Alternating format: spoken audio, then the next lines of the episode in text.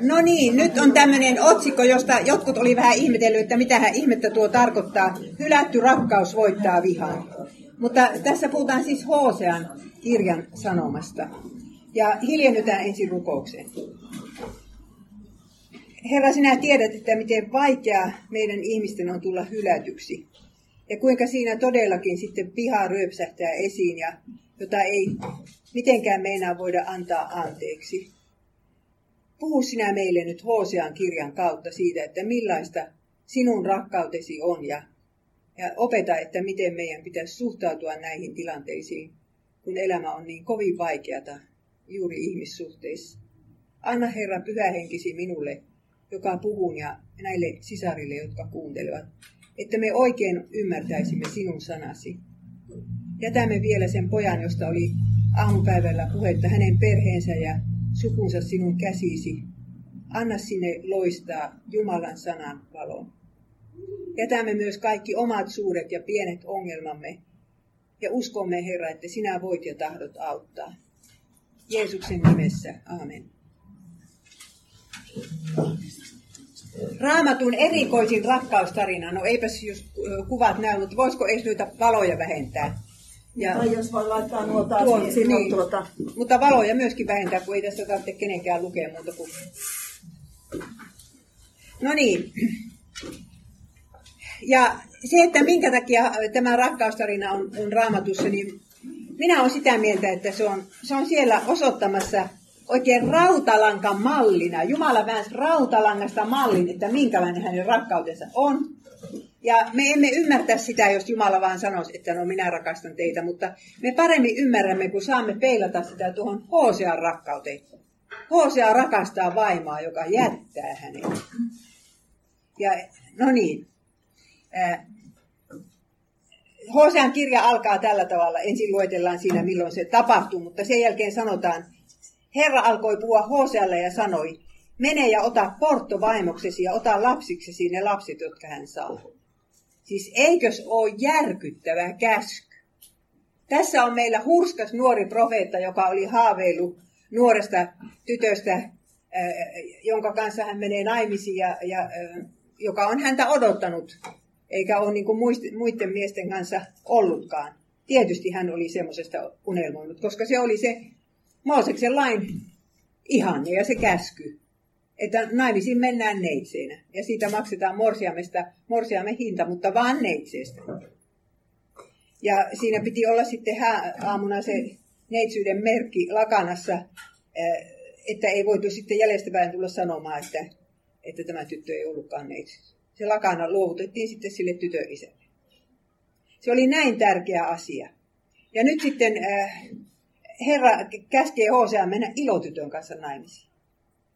Onko Jumalalla oikeutta sotkeutua meidän elämään tällä lailla? Onko? Mutta hän vaan sotkeutuu. Hän vaan sotkeutuu, mutta hänellä on aina joku suunnitelma. Ja kyllä hänellä on suunnitelma myöskin meidän, meidän ää, näitä miehen ja naisen, naisen suhteita ja, ää, ja tämmöisiä asioita varten. Kyllä siellä suunnitelma on. No niin, Hosea menee ja kosi tuota Koomeria. Ja yleensähän suvut sopivat avioliitosta, mutta minä en usko hetkeekään, että Hosea isä suostui tähän hommaan, jos oli elossa. Taikka hänen veljensä sitten, jonka olisi pitänyt mennä, mennä sopimaan. Luultavasti Hosea niin piti vaan päänsä, että hän menee sen Koomerin kanssa naimisiin, vaikka suku mitä sanoi. En tiedä, uskoko suku, jos hän sanoi, että hän sai heralta sen käskyn. No niin, ja sitten kun hurskas profeetta menee sitten kosimaan tämmöistä ilotyttöä, niin luuletteko, että Koomerista tuli se kyllä äkkiä? Vai tarttiko se miettimisaikaa? Ja miten se oli, että maksoko sitten Hosea hänestä sen morsiamen hinnan? Noissa paimentolaiskulttuureissa ei missään tapauksessa naista saa ilmaiseksi. Siitä pitää maksaa sille isälle, joka on, on tyttö elättänyt niin ja niin monta vuotta. Yleensä karjaa tai jotakin semmoista maksetaan. No enpä tiedä, maksoko Komer vai, tämä Hosea vai eikö maksanut. Mutta joka tapauksessa sitten tapahtuu se ihme. Tuo Hosea todella rakastuu tähän Komeraan. Ei siitä ole epäilystäkään, kun Hosean kirjan lukee läpi, että tämä mies rakasti vaimoansa. Onhan näitä kirjallisuudessa kaiken maailman kamelianaiset ja muut, muut jutut, jossa, jossa säädyllinen mies sitten löytää tämmöisen ilotytön, johon rakastuu. Mutta kysymys on nyt vain siitä, rakastiko Skomer sitten Hosea? Semmoinen nainen, joka oli viettänyt tämmöistä hurvittelevaa elämää, niin pystykö se sitten rakastumaan tämmöiseen hurskaaseen nuoreen mieheen? No häät, hän järjestetään. Ja minä kysyn, että tulivatko sukulaiset häihin? Vähänpä epäilen. Ja mitä naapurit ajattelivat, kun tämä nuori pari siihen sitten muutti heidän kadullensa asumaan? Ja mitä uskovaiset ajattelivat tästä Hoseasta, kun se ottaa tuommoisen vaimon? Ja kenenkä kanssa tämä nuori pari seusteli? Missä ne kävivät kylässä? Ei ollut helppo avioliiton alku siinä, siinä porukassa. Ja nyt sitten päästään siihen, että, että tuota, avioliitto oikeastaan raamatussa kuvaa Jumalan liittoa kansansa kanssa. Herra on sulhanen ja Israel tai seurakunta on se morsia. Siis siinä tarvitaan liitto. Moni ihminen ajattelee, että ei siihen rakkauteen mitään liittoa tarvita. Oman kämpän nurkassa vaan vannotaan toinen toisillensa rakkautta, se riittää. Mutta raamatussa se ei riitä. Liitto solmitaan julkisesti. Kaikki tietää, että tämä mies kuuluu tälle naiselle ja päinvastoin. Ja myöskin Jumala solmii liiton. Ei hän ole ihmisen kanssa muuten vaan tekemisessä. Lutherhan sanoi, että, että Jumala on kyllä kaikkialla. Mutta, mutta mitenkä minä löydän sen paikan, missä Jumala on minulle, minua varten?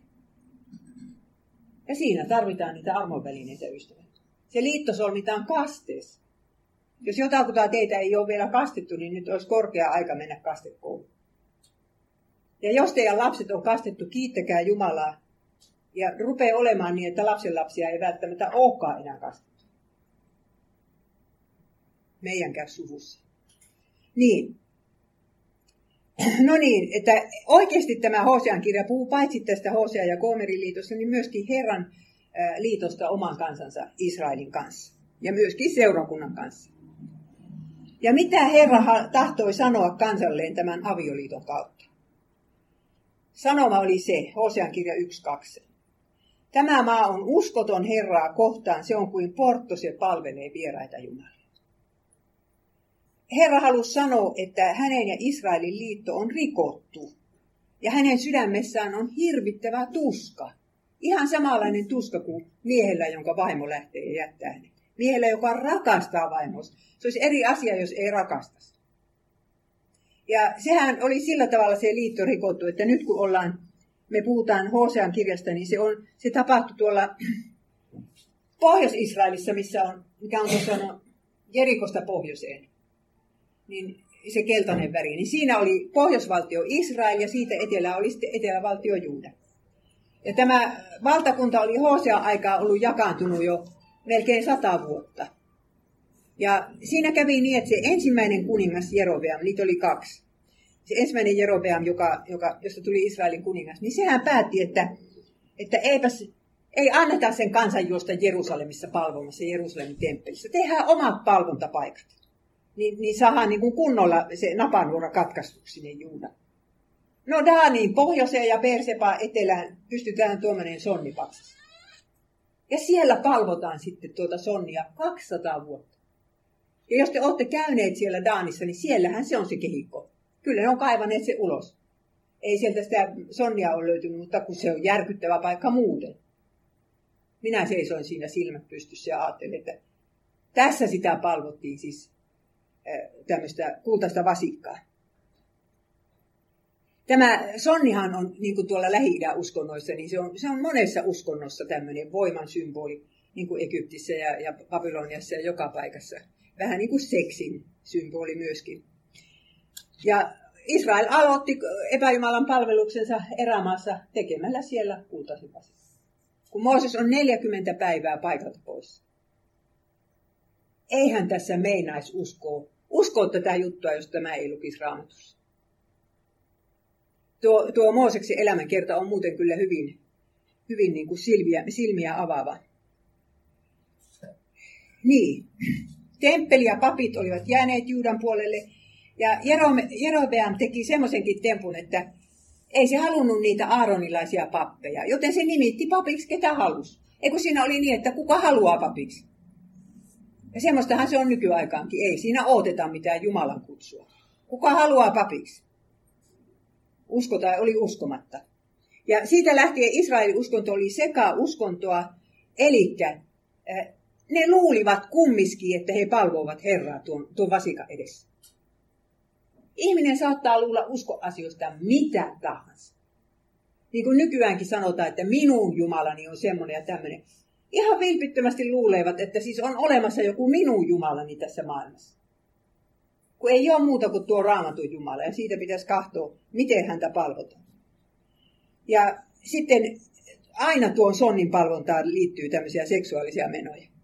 Niin siellä jo erämaassa silloin, kun Mooses oli poissa, orgiathan siellä järjestettiin. Ja täytyy sanoa, että se vasikka on kyllä palannut tännekin Suomen kirkkoon. Että siitä lähtien, kun täällä ruvetaan hyväksymään se, että, että minkälaisia suuntauksia tahansa ja ihmiset voi mennä naimisiin muutenkin kuin miehet ja naiset. Ja, ja tällä tavalla, että, että jokaisen seksuaalisuudelle on oltava tilaa. Ja nyt vielä, vielä se raja vedetään, että lapset pitää jättää rauhaan, mutta sekin raja alkaa horjua. Ja jos Jeesus ei tule takaisin 20 vuoden sisällä, niin me nähdään vielä vaikka mitä, mitä tapahtuu seksuaalielämän alueella ja mihinkä vaaditaan kirkon siunausta. Niin. Mutta siinä oli toinen ongelma myöskin tuohon aikaan, ja se oli se, että Assyria laajeni hirveästi. Siellä, äh, missä on nykyään Iran ja Irak, niin, niin siellä, äh, ja nämä suuret kaupungit, Niinive ja, ja Karkemis ja Assur ja Kalhu ja nämä, niin se valtakunta laajeni ja se, se oli niin kuin nielaisemaisilla Israelin. Ja ennen kuin Hosea ja Komer hautaan pääsivät, niin kyllä se nielasti. Mutta ei vielä. Tämä Hosea nimittäin vaikutti yli 40 vuotta. Se, se vaikutti hirveän kauan profeettana. Että sitten Israel mietti, että pitäisikö solmia liitto Assyrian kanssa vai turvautuisiko Egyptiin. Ihan niin kuin Suomi mietti, että pitäisikö mennä NATOon. Ja ei ollenkaan ajatella sitä, että Jumala meidät on varjellut edellisissä sodissa. Ja jos Suomen kansa kääntyisi Herran puoleen, niin varjelisi nytkin. Mutta ei, ei, Suomen kansahan ei enää käänny. Ja tämä Israelin uskonto oli yleisuskonnollisuutta ja siitä minä olen kirjoittanut just tuohon kirjaan Nainen ja hänen miehensä. Näin että yleisuskonnollisuus on tämmöistä. Jokainen saa lähestyä Jumalaa miten tahtoo, missä tahtoo ja milloin tahtoo. Mitään Jumalan antamia kohtaamisen välineitä ei tarvita. Jos joku siis tahtoi 700-luvulla ennen Kristusta palvella Israelissa Herraa lainausmerkeissä Baalin patsaan ääressä, kukaan ei nähnyt siinä mitään outoa paitsi Hosea. Samahan kaikki uskonnot mukaan pohjimmiltaan opettavat.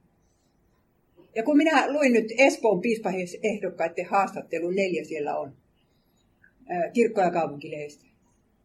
Niin kyllä ne naispuoliset ehokkaat oli just tätä mieltä. Samaahan ne kaikki uskonnot opettavat.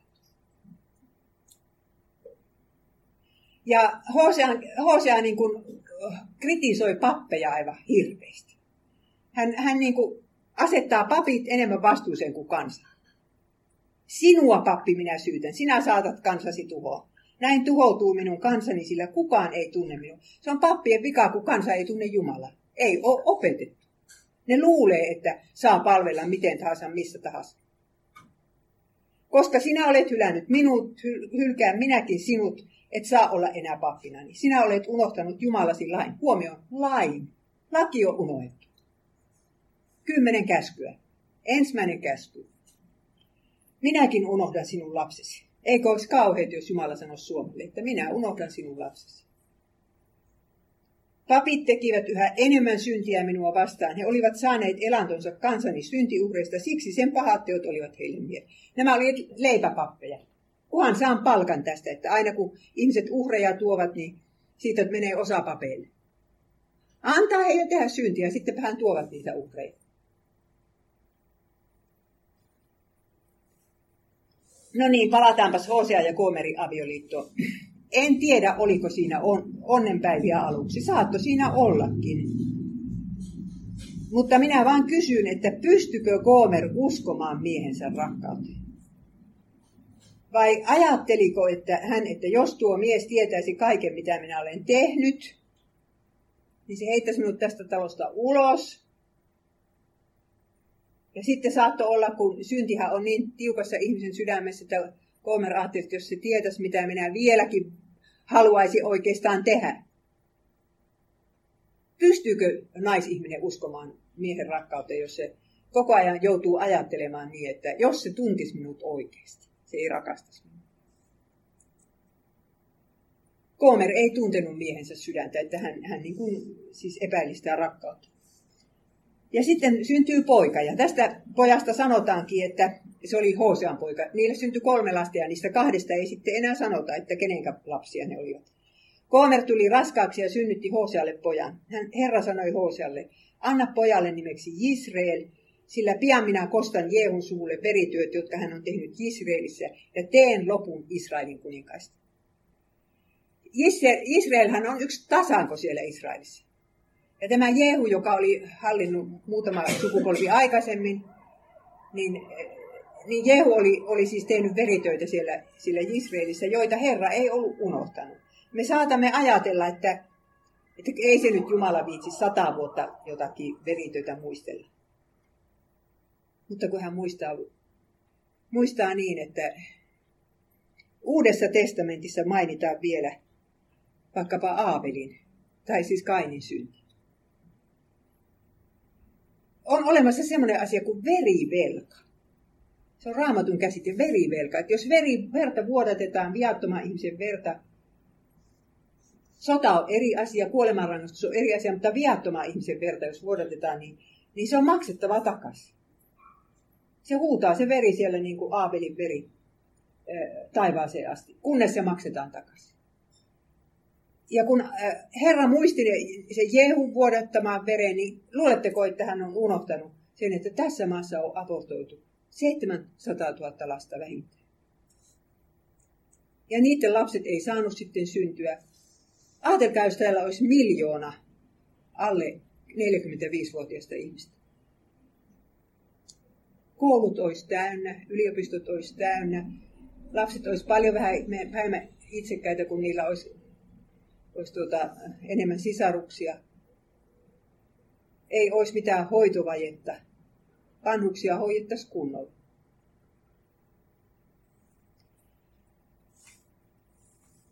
No niin, sitten annetaan ihan kamala nimi sille tytärparalle. Hosean vaimo tuli jälleen raskaaksi ja synnytti tyttären. Herra sanoi Hosealle, anna hänelle nimeksi Lo Ruhama, sillä minä en enää osoita rakkautta Israelia kohtaan, enkä anna sille anteeksi.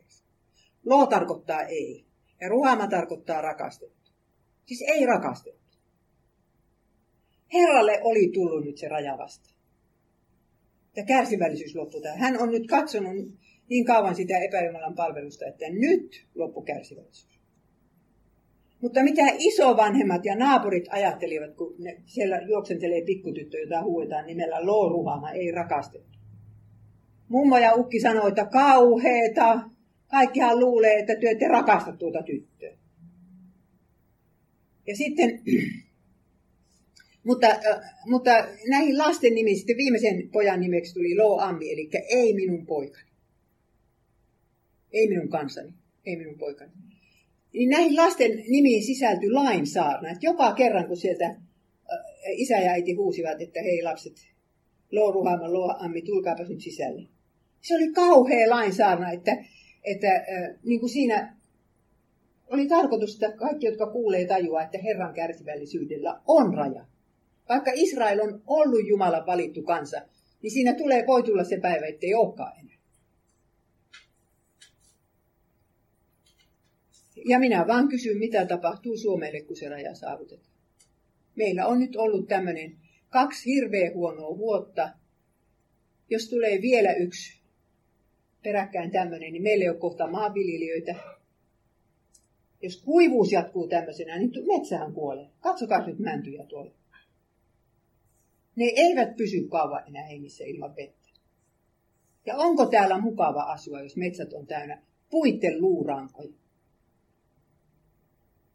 Järvet on yhtä leväämössö. Ja ollaanko tässä ansaittu jotain parempaa?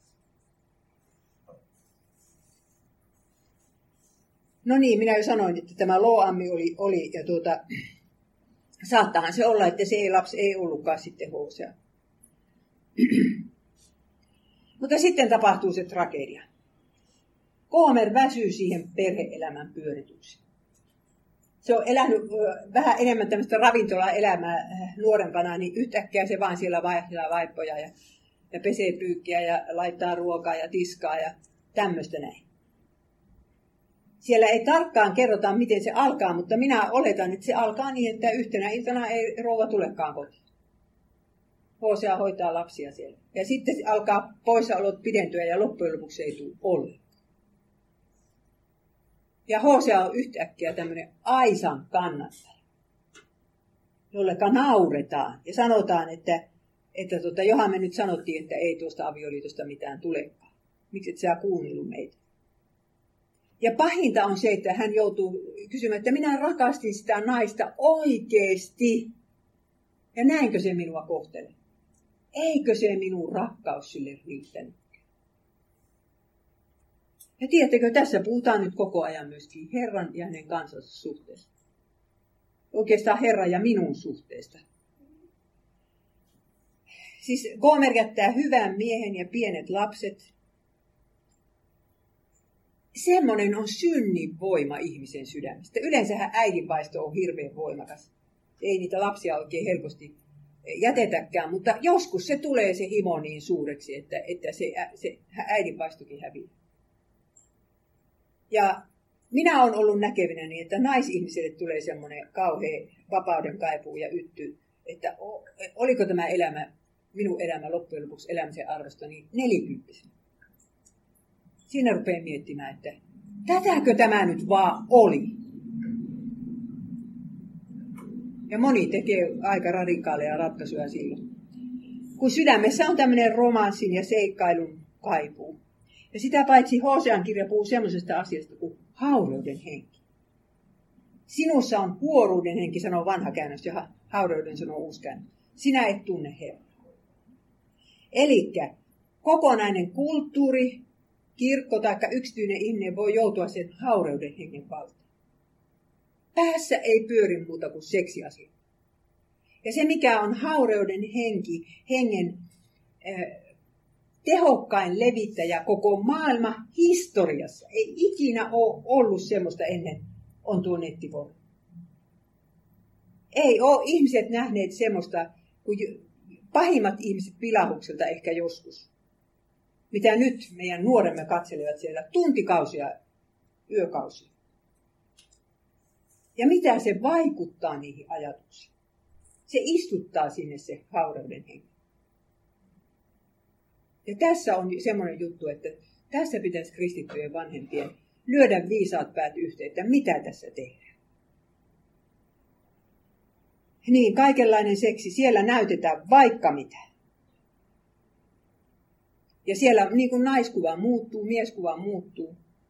Ei se sitten se tavallinen seurustelu, mitä ennen vanhaa aloitettiin jossa, joskus yläasteella tai lukiossa, että kauniisti kädestä pitelemällä aloitetaan, niin ei se tunnu miltään. No niin. Ja Suomi on nyt sitten joutunut se hengenvaltaan niin kuin kaikki länsimaat ja avioliitto siinä turmeltuu ensimmäisenä ja lapset kärsivät. Ja sitten H.C. Parka kuulee semmoisen kammottavan, tämmöisiä kammottavia juttuja alkaa kuulla, että, että vaimo onkin sanonut, että hän ei ole saanut mitään hyvää H.C. Hän on sanonut, minä haluan juosta rakastajani perässä. He antavat minulle ruoan, juoman, villavaatteet, pellavapuvut, öljyvoiteet ja viini. Sen makean elämän. Ja itse asiassa Hosea oli antanut, no en tiedä nyt kaikkia noita öljyvoiteita ja viinejä, mutta oli antanut, antanut Komerille kaiken, mitä hän tarvitsi. Ja Suomi puhuu samalla tavalla, että kristiuskosta ei ole saatu mitään hyvää. Sieltä ei ole saatu kuin naisten sortamista ja siellä on saanut väkivaltaa ja lasten hyväksikäyttöä. Sitähän sitä media on täynnä. Vaikka sieltä on saatu ihmisarvo, naisen arvo, lapsen arvo, työn arvo, tiede, oikeastaan kaikki hyvä on tullut sieltä. Että kyllä kun käy vaikkapa hindulaisessa maassa, niin kuin vaikka Nepalissa. Voi hyvänne aika. Siellä on, niin kuin vaikka ei kastilaitos ole voimassa, niin, niin siellä kaikki tietää, mitä kastia ne ovat. Ja jos joku alempi kasti sattuu astumaan jonkun pramaani ovesta sisälle vahingossa, niillä on hirveät niin kuin, puhistusmenot pitää olla, että se saahan se talo puhtaaksi. Että minä kun pidin sakkeuksesta siellä ilosanomapiiriä, niin ne kauheasti hämmästyi, vaikka ne oli niin kuin kristittyjä kyllä, ainakin osa niistä, että menikö se Jeesus sinne sakkeuksen taloon? Joka on meille ihan itsestään selvä asia. Niin, kaikkea tätä me ollaan saatu kristikuskosta ja nyt ei muuta kuin Jumalaa haukuta ja Jeesusta pilkata. Mutta Hoseahan suuttu. Ja ei ole mahdollista tulla hyljätyksi niin, ettei suuttuisi. On, se, se on kerta kaikkea ihmisen sisälle rakennettu, että siinä raivostuu ja, ja tulee kauhea viha. Ja, ja isä sanoo lapsilleen näin kamalat asiat, että käykää oikeutta äitiänne vastaan, syyttäkää häntä. Hän ei ole enää minun vaimoni, enkä minä ole hänen miehensä. Poistakoon hän kasvoiltaan porton merkit rinnoiltaan huoron helut. Ja, ja kyllä, siis Jumala vihastuu samalla tavalla, että, että jos, jos me yritetään raamatusta poistaa Jumalan vihan, niin sieltä on kuulkaas revittävä monta lehteä. Siitä ei yleensä puhuta, mutta, mutta Jumalan viha tarkoittaa sitä, että Jumala vihaa kaikkea pahaa. Jumala vihaa syntiä. Se, se hänen pyhyytensä on siinä taustalla, kun, kun hän vihastuu. No niin, ja sitten Herra sanoo näin Israelille. Sen tähden minä en enää anna viljaa enkä viiniä, satoa ei tule silloin kun pitäisi tulla. Minä rankaisen häntä niiden päivien tähden, jolloin hän poltti uhreja baaleille ja juoksi rakastajiensa perässä, mutta unohti minua. Ne epäjumalat on Jumalan silmissä niin kuin rakastajia. Ja Herra aloittaa siitä, että vettä ei sade. Sen kun lukee Jeremian kirjaa, missä, missä niin kuin Jeremia 40 vuotta uhkaa, että mitä tässä tapahtuu, jos ei tämä epäjumalan palvelus lopu, niin siitä kuivuudesta se kyllä alkaa. Ja pakkosiirtoon se sitten päättyy.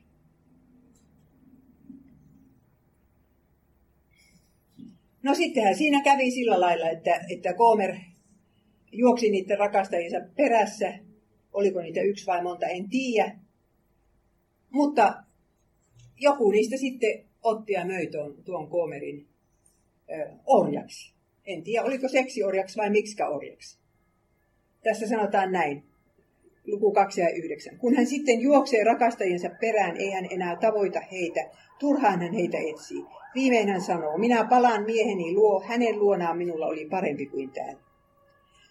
Siis Koomer tulee järkiinsä, että, että minä haluaisinkin mennä kotiin, mutta siinä vaiheessa hän ei enää pääse kun hänet on jonnekin sitten myyty. Ja tämä osoittaa sitä, että epäjumalat pettää aina. Se on ihan varma juttu, niin kuin minä äsken sanoin, että se asia, mikä me valitaan niin, että meillä ei ole aikaa Jeesukselle eikä armovälineille, se asia pettää meidät aina. Tulee pettymys. Ja, ja sitä se Koomer sitten varmaan mietti, kun se siellä raato siellä paikassa, missä se nyt sitten oli töissä tai seksiorjana. Ja kun siinä Hosean kirjassa on niin kuin tämä Koomeri ja Hosean tarina ja sitten Herran ja Israelin tarina ihan niin kuin toisiinsa lomassa, niin, niin siellä sanotaan näinkin. Sen tähden maa muuttuu aavikoksi, kaikki sen asukkaat nääntyvät, villieläimet ja taivaan linnut kuolevat, meren kalat katoavat. Siis täydellinen ilmastonmuutos. Ilmastonmuutos. Kuinka monta lintua ja kalaa on, on, ja eläintä on kuollut sen takia, kun ihminen on ahneudessaan pilannut tuon luonnon. Se on ollut pelkkää ahneutta ja rahahimoa.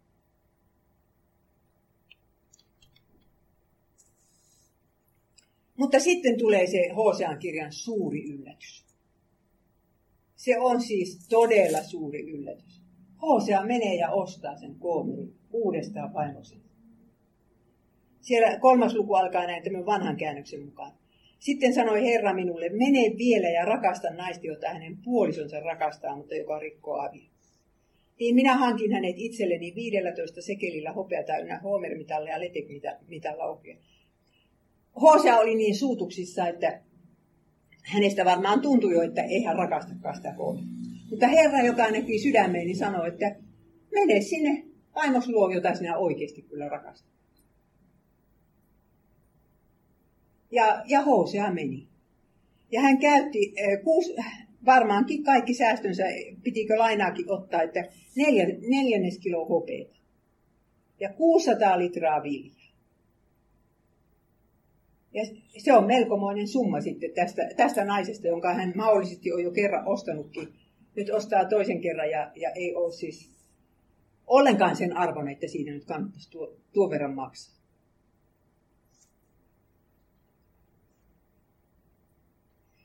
Ja tässä on tämmöinen oikein hyvä kuva, kun tässä on tämä orjapiiskuri, joka ottaa sitten rahaa tuolta Hosealta. Ja, ja Gomer ei siis varmasti oota enää miestään takaisin.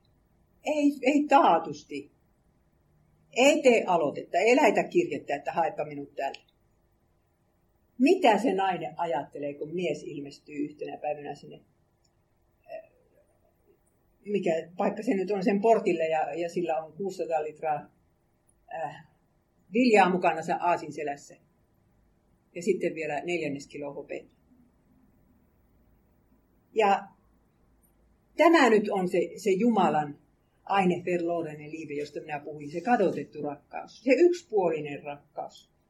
Olipa kohde minkälainen tahansa, niin Herra rakastaa tätä ihmistä, niin kuin Hosea rakasti tuota vaimoa.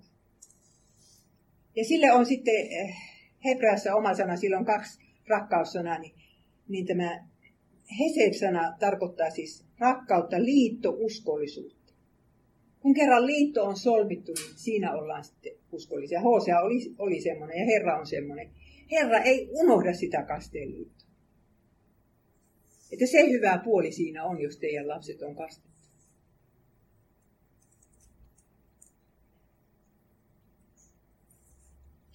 Miten Gomer oppi tuntemaan miehensä sydämen ja miten sinä opit tuntemaan Herran sydämen? Minä sanoin teille tässä vähän aikaa sitten, että varmasti Goomeri oli vaikea uskoa siihen Hosean rakkauteen.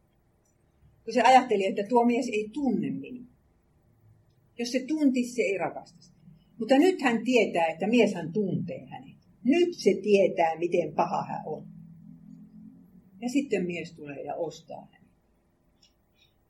Ja siinä vaiheessa todella sitten Komer ties, että häntä rakastetaan.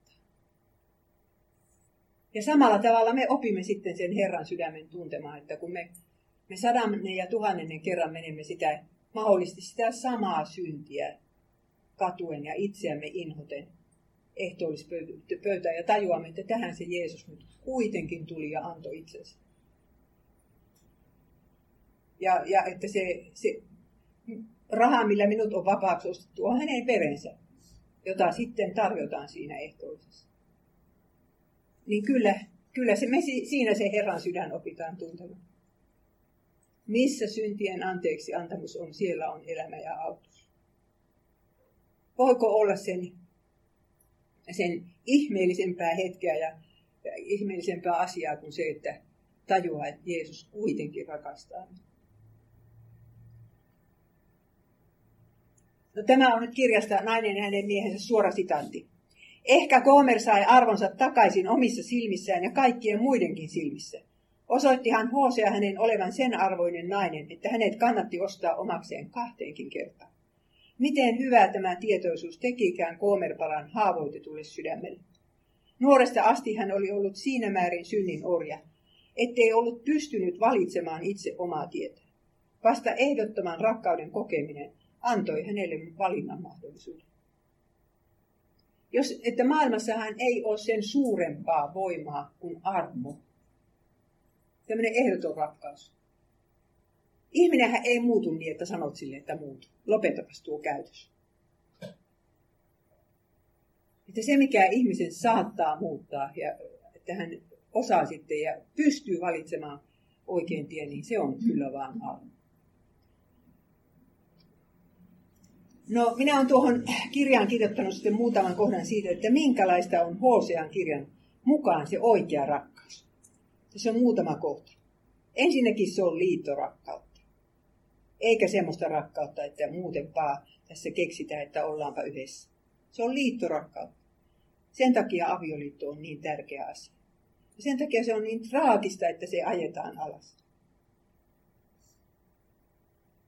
Että kun minä luen tuota Suomen suurinta päivälehteä vielä ja harmistun joka ikinen aamu ja ajattelen, että eikö tässä maailmassa ole jotain muuta lehteä, mitä minä lukea.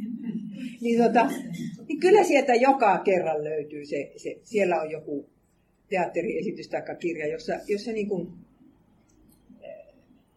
nytkin tänään, vai eilen vai milloin mä sitä luin, että tuota, joku, joku aika nuori nainen oli tehnyt semmoisen kirjan, jossa se niin kuin jotenkin ajo alas tätä niin kuin ydinperheasiaa. Se oli hänen sanomansa. Se on se suuri sanoma, että ydinperhe on paha. No niin, sitten toinen kohta. Oikea rakkaus ei kuole, vaikka se olisi yksipuolistakin. Siis se aine Lorene Liive. Jos te pystytte rakastamaan jotakuta, vaikka ei tulisi takaisin sitä rakkautta. No yleensähän äiti pystyy lasta rakastamaan ainakin melko pitkälle. Mies, mies on sitten jo toinen asia. Mutta jos pystytte, niin kuin vaikka Lea, Raamatun Lea, Jaakobin vaimo, joka koko ikänsä eli siinä avioliitossa, jossa se tajusi, että ei tuo mies oikeasti rakasta minua. Mutta Lea pysyi siinä ja rakasti itse miesten, lastensa isä. Mitä se sillä menetti? Ei yhtään mitään. Se on mahtava suoritus, jos pystyy rakastamaan toista yksipuolisesti. Ja sehän on semmoinen asia, mitä nykyajan aika ei hyväksy ollenkaan. No niin, oikea rakkaus jaksaa odottaa. Nimittäin siinä kävi niin, että Hosea pisti sen Koomerin karanteeni. Ei se heti ottanutkaan sitä kotiin. Kun sanoi, että, että sinun pitää odottaa minua. Minä tulen myöhemmin. Ja rakkaushan joutuu aina odottamaan. Ei semmoista rakkautta ei olekaan, missä ei joutuisi niin kuin, tosiaankin vähän niin kuin, niin kuin oikein surkeasti oottamaan. Oottamaan ensin sitä, että men, tässä mennään naimisiin ja sitten sitä jotakin muuta, vaikka lasta, ja sitten sitä otetaan, että tuo toinen muuttuisi. Ja... Eikö se nyt jo muuttuisi? Ja jotakin sitä nyt aina odotetaan. Mutta oikea rakkaus suostuu siihen eikä lähde pakoon. Ja sitten oikea rakkaus suostuu siihen uhriin, mistä minä äsken puhuin, suostuu kantamaan rakastettunsa syntien seuraukset ja häpeä. Kyllä siinä Hosealla oli kantamista, kun hänelle naurettiin, että taas kun sinä otit tuo euro. En usko, että sanallakaan muitti sitä vaimonsa kellekään. Valmis uhrauksiin rakastettunsa puolesta. Ja nyt minä kysyn, että onko sinua rakastettu näin? Oletko sinä itse rakastanut näin? Ja sitten vielä kohta numero kuusi. Oikea rakkaus joutuu välttämättömyyden pakosta pettymään, koska sen kohde on syntinen. Hosea pettyy, Jumala pettyy, jokainen meistä on pettynyt ja jokaiseen meistä on petytty. On vain yksi, jonka rakkauteen ei koskaan tarvitse pettyä, Herra Jeesus Kristus. Hosea oli hänen ennakkokuvansa uskollisen rakkauden antajana. Hosean nimi tarkoittaakin samaa kuin Jeesuksen nimi, vapahtaja. Se on niin surullista, että se rakkauden ihanne tässä maailmassa on mennyt niin pieleen. Että oletetaan, että pysytään yhdessä niin kauan, kun minä en pety tuohon toiseen. Jos minä petyin, sitten minulla on oikeus lähteä. Mutta ajatelkaa, mitä se merkitsee sille toiselle, jos, jos niin hän tajuaa, että, että kyllä tuo minun puoliso kuitenkin minua nyt sitten sietää, vaikka, vaikka se on noin pahasti joutunut pettymään. Niin, Hosea sanoo Koomerille, sinun täytyy nyt kauan aikaa olla täällä ja odottaa. Varo, ettet ole uskoton ja mene muiden miesten mukaan. Kun tottelet minua, niin aikanasi, aikanaan, aikanaan minä tulen luokse. En minä nyt usko, että se Hosea sen sinne ilotaloon jätti, mutta jonnekin se, hän jätti, että ei suoraan päässytkään kotiin. Ja tämä sitten Israelin ja Jumalan suhteessa tarkoitti sitä, että Herra ei enää armahtanut sitä kansansa niin, että, että tuota, olisi säästänyt sen siitä pakkosiirrosta, vaan ihan Hosea eli aikana Israel joutui Assyrian pakkosiirtoon. Ja Herra tässä ikään kuin sanoi sille Israelille, että no, käyttäydy nyt siellä sitten kunnolla. Älä siellä palvo epäjumalia, niin minä tulen myöhemmin sinun luoksesi. Mutta niinhän siinä ei ystävätkään. Kymmenen heimoa hävisi sinne jonnekin Assyrian minnekä lie hävinnyt, niin että ei niistä paljon jälkeekään jäänyt. Vaikka paljonhan nykyään puhutaan, että siellä ja siellä on kymmenen heimon jälkeläisiä. Ja sitten Hosea haaveilee uudesta liitosta. Minä kihlaan sinut itselleni ikiajoiksi. Kihlaan sinut itselleni vanhurskaudella ja tuomiolla, armolla ja laupeudella. Kihlaan sinut itselleni uskollisuudella ja sinä olet tunteva heitä. Ja niin Herra haaveilee tästä, tästä että Israelin kanssa solmittaisiin uusi liitto, jossa Israel oli sitten hänelle uskollinen. Ja Hosea haaveilee sitä samaa sillä aikaa, kun rouva on karanteenissa. Mutta sitten tullaan uuteen testamenttiin, niin tämä tarina alkaa alusta. Siksi mies jättää isänsä ja äitinsä ja liittyy vaimonsa niin, että nämä kaksi tulevat yhdiksi lihaksi. Tämä on suuri salaisuus, minä tarkoitan Kristusta ja seurakuntaa. Jeesus jätti isänsä ja tuli tänne, tänne maan päälle liittyäkseen vaimonsa, eli seurakuntaan. Niin, että nämä kaksi tulivat yhdeksi lihaksi. Ja, ja, ja kirkko on nyt sit se uusi Israel. Tarkoittaa sitä, että ne juutalaiset ja ne pakanat, jotka uskovat Jeesukseen, niin ovat nyt sitten se uusi Israel. Ja niistä pohjoisvaltioistakin, niin minä olen tullut, tiedättekö, siihen tulokseen. Että kun sinne justiinsa entisen Assyrian paikalle syntyi mahtava kristillinen kirkko, Syyrian kirkko. Ja se oli niin semmoinen kirkko, että ne eivät istuneet kuulkaa paikalla, kun ne lähti lähetystyöhön. Ja vuonna tuhat jälkeen Kristuksen oli Damaskon itäpuolella enemmän kristittyjä kuin länsipuolella. Ja meille ei opeteta siitä itäpuolesta yhtikäs mitään. Kirkkohistoriassa ei sanan puolikasta. Mutta siellä oli semmoinen kirkko, mikä meni Mongolia ja Kiinaa asti. Singiskaanin minia oli kristitty. Ja, ja tuota, jostain kirjasta minä luin, että, että siis ne innokkaimmat tyypit siellä Syyrian kirkossa, niin mahdollisesti olivat näitä ex-israelilaisia.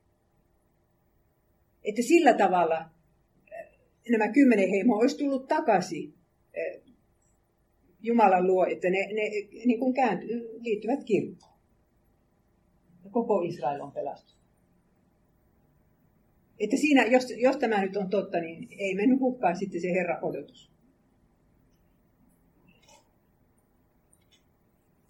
Ja niin kuin minä äsken puhuin, niin tämä hylätyn rakkauden tuska, Jeesus joutui kestämään sen saman kuin Hosea, kun hän makasi siellä, siellä ja Ketsemanessa ja hebrealaiskirjeen mukaan rukoili ja huusi. Ja niin oli tuska suuri, että ei jaksanut edes istua. Kyllä se Jeesus tietää, miltä se tuntuu, kun tulee hylätyksi. Että se maailman kaikkeuden suurin ja syvin rakkaussuhde katkee tässä. Että jos, jos meillä on niitä kokemuksia, että ollaan tultu hylätyksi, niin ainakin Jeesus se ymmärtää. Ja tämän hän oli valmis maksamaan siitä, että Hosean lasten nimet muuttus. Otetaan tuo lootuusta pois. Tulee ruhaama rakastettu ja ammi minun poikani tai minun kansani. Ja tämän kirjoittaa Paavali ihan selvästi roomalaiskirjeessä. Että nämä, joille on sanottu, että ei minun kansani, niin siitä tuleekin minun kansani.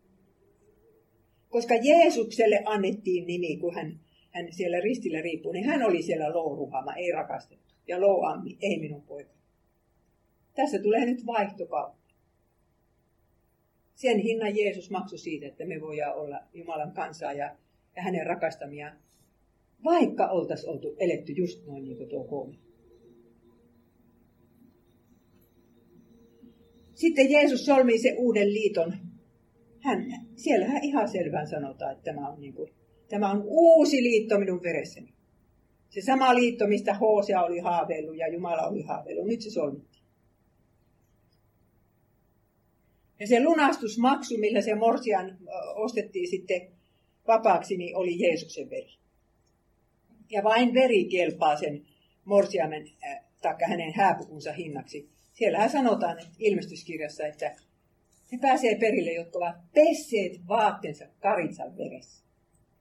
Silloin siitä tulee valkoinen hääpuku. Niin. Vaikka olisit äh, minkälainen ollut, niin tämä lunastusmaksu sinusta on maksettu. Se on todella maksettu. Ei se ole niin, että se maksetaan tästä lähin, kun se, se on jo maksettu. Ja sitä me saamme olla kuuluttamassa niin koko maailmassa. Että sinustakin on lunastusmaksu maksettu. No niin, nyt minä luen uudestaan sen, mitä minä äsken sanoin, eli siis tämän Paavalin kohdan Roomalaiskirja 2.1-3. Sen sijaan, että heille nyt sanotaan, te ette ole minun kansani, heille sanotaankin näin. Te olette elävän Jumalan lapset. Sanokaa silloin velillenne, te olette minun kansani, siis Ammi. Sanokaa sisarillenne, teidän nimenne on rakastettu. Ruhame. Ja Paavali puhuu tässä pakanoidenkin pelastuksesta. Ja sitten karanteenin päätös. Kerran Israelin jälkeläisiä on oleva kuin merenrannan hiekkaa jota ei voi mitata eikä laskea. Sen sijaan, että heille nyt sanotaan, te ette ole minun kansani, heille sanotaankin, te olette elävän Jumalan lapsi.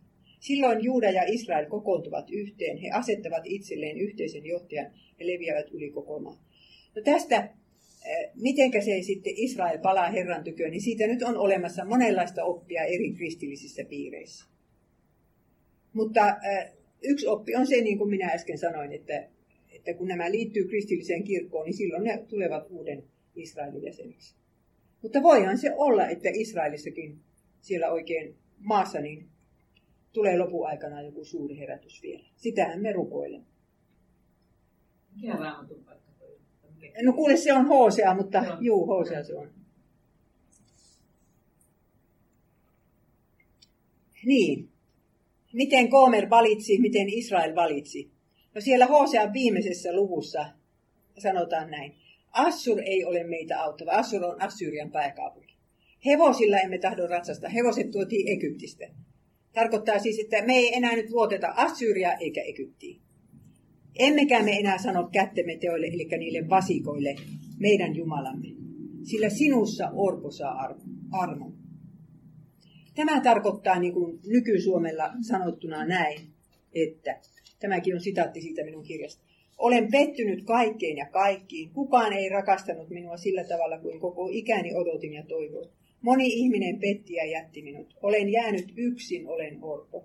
Mutta sinulta, Herra Jeesus, minä kuitenkin saan sen rakkauden, jonka varassa jaksan elää ja kuolla. Sinä et koskaan petä hetkä jätä.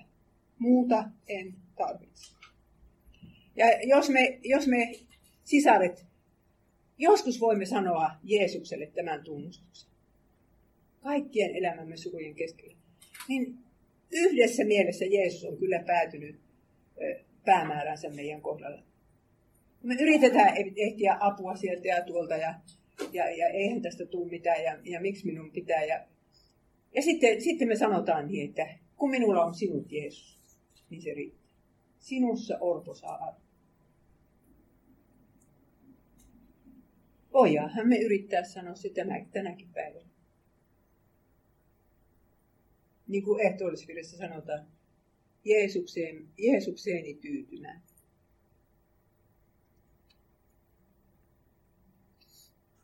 Voitko sinä sanoa tänään Jeesukselle, vain sinulta orpo saa osakseen rakkauden, jollet ole saanut ihmisiltä osaksesi sitä rakkautta, mitä aina kaipasit, niin Jeesukselta sinä sitä saat. Ja jollei sinulla itselläsi ole kaiken kärsivää ja kaiken kestävää rakkautta läheisillesi annettavana, niin voithan viedä aina heidät hänen luokseen, jolta se ei koskaan lopu kesken. Ja mulla on tämmöinen omakohtainen kokemus tästä, että minä menin 27-vuotiaana Japaniin ja sitten oli yhden vuoden siellä suomalaisella koululla opettajana, mutta sitten meni kielikouluun. Kaksi vuotta kävin sitä kielikoulua ja jouduin semmoiseen kolmekymppisen kriisiin. Katon elämääni taaksepäin ja huomaan, että aina minä samalla lailla sotken nuo ihmissuhteen. Ja niin kuin tajusin selvästi, että minä en pysty muuttamaan itseäni. Tämän kummemmaksi. Kun minä nyt täällä Japanissa rupean töitä tekemään, niin luultavasti menee ihan saman mallin mukaan ihmissuhteet pieneen. Se oli mulle hirveä kriisi.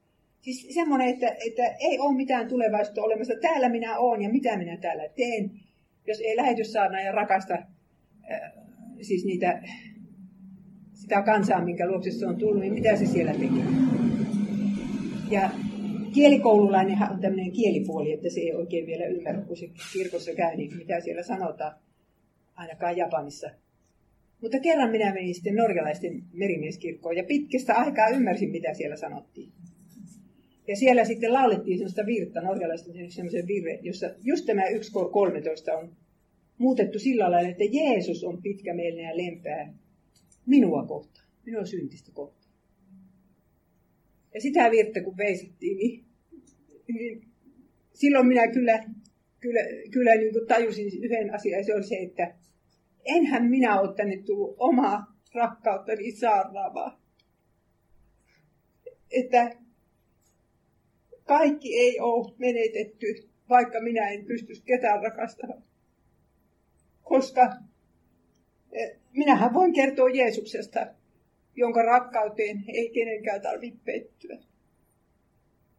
Ja nämäkin sanat minä nyt antaisin teille eväystä, te lähdette kotiin. Siellä odottaa teitä monet, jotka sitä rakkautta kaipaavat. Jos, jos ei itseltä oikein sitä tule, niin, niin kyllä te voitte heille kertoa Jeesuksesta, joka heitä rakastaa, ja viedä heidät sitten Jumalan sanan kuuluun.